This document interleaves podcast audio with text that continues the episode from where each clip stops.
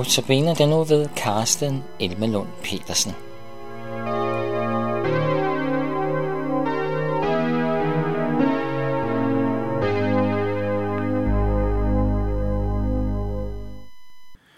Og her i studiet er det Carsten Elmelund Petersen, der byder velkommen til Notabene-andagten.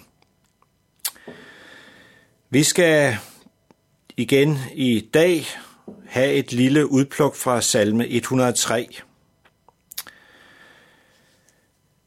Jeg læser et vers fra den salme her. Min sjæl pris Herren, alt i mig priser hans hellige navn. Min sjæl pris Herren, glem ikke alle hans velgerninger. Han tilgiver alt din skyld, helbreder alle dine sygdomme. Han udfrier dit liv fra graven. Han kroner dig med godhed og barmhjertighed. Han mætter dit liv med gode gaver, så du bliver ung igen som en ørn. Det er fantastiske ord, og det er fantastisk, at vi som hans skabninger kan få lov til at prise ham for alt det, som han har gjort. I nogle af de andagter, der har været de foregående dage, har jeg været inde på englenes rolle i Guds frelsesplan. Englene udsendes fra Gud, de har en underordnet rolle, og de er tjenere. Dem skal vi ikke tilbede, men vi må takke Gud for, at hans skaberværk er stort, og at han også sender disse budbringere for at hjælpe og støtte os på vejen mod det evige liv. I Hebræerbrevet siges jo, at englene er tjenende ånder, der sendes ud for at hjælpe dem, der skal arve frelsen. Og der siges også, til hvem af englene har nogensinde sagt, sæt dig ved min højre hånd, indtil jeg får lagt dine fjender som en skammel for dine fødder. Ved Guds højre hånd, der sidder Jesus Kristus. Der sidder ingen engle ved Guds højre hånd. Nej, englene, de er skabninger som os. Derfor skal vi ikke tilbede dem. Men de er hjælpere, ligesom andre mennesker kan hjælpe os på livets vej og på troens vej. Englene er usynlige. Det betyder ikke, at de ikke har legemer, men deres legemer er usynlige på samme måde som Jesu opstandelseslegeme. Det var også et legeme, men dog alligevel havde en anden dimension, en himmelsk dimension. Gud er allestedsnærværende, og han kan sende sine hjælpere ud. Satan er ikke allestedsnærværende, sådan som Gud er det. Han er begrænset, og derfor er hans magt også begrænset.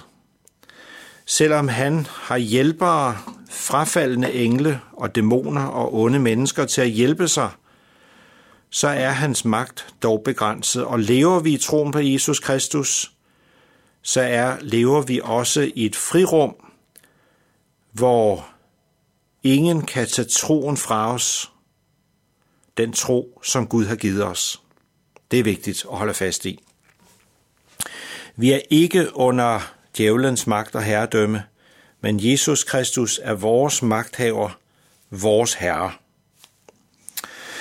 I salme 103, der siges også det om Gud, det er mig, der har frembragt jorden og skabt menneske på den.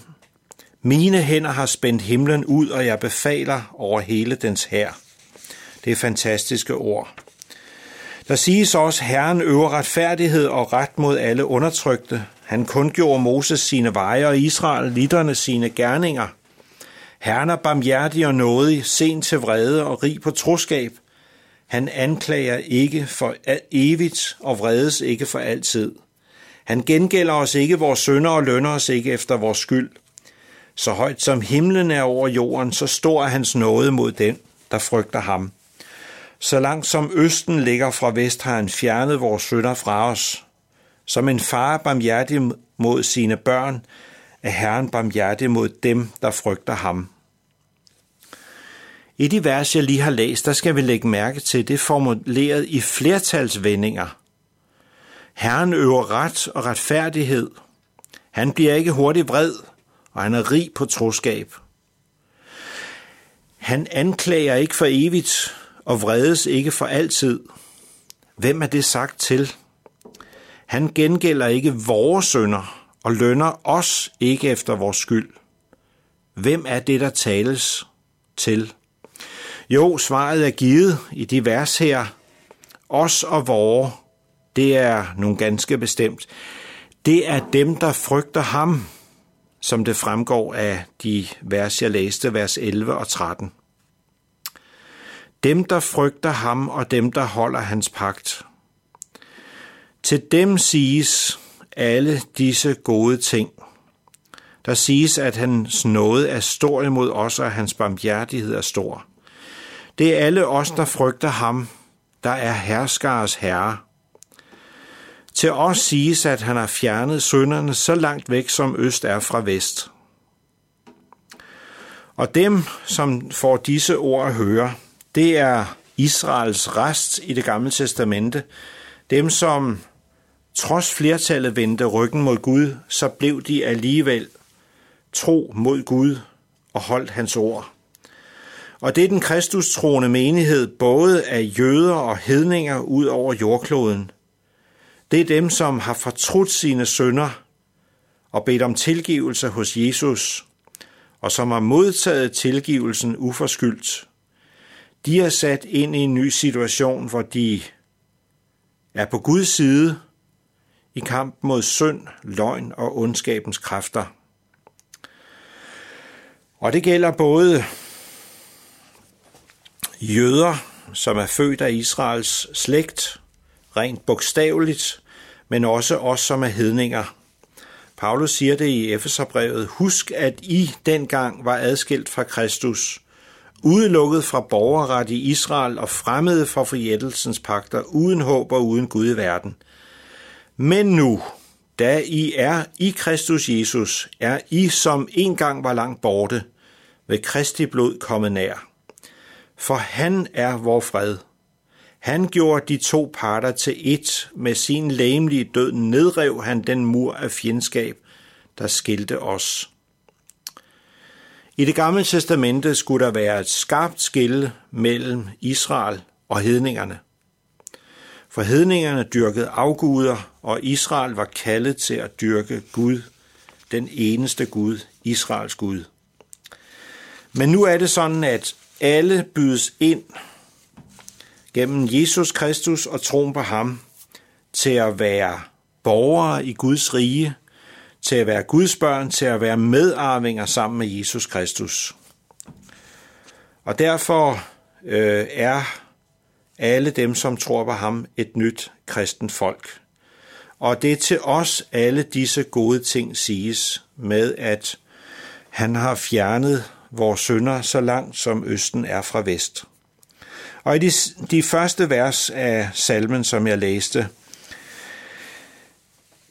Han tilgiver al din skyld, helbreder alle dine sygdomme. Han udfrier dit liv fra graven. Han kroner dig med godhed og barmhjertighed. Han mætter dit liv med gode gaver, så du bliver ung igen som en ørn. Her er der tale om entalsvendinger, singularis. Det er sådan, at Herren tilgiver al din skyld.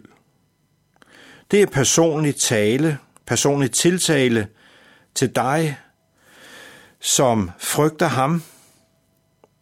Han udfrier dit liv fra graven.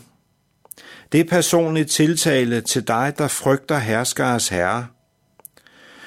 Selvom at døden kommer på et tidspunkt, menneskelivet er kort og skrøbeligt, men ved Jesu genkomst skal vi opstå af graven og få evigt liv sammen med ham.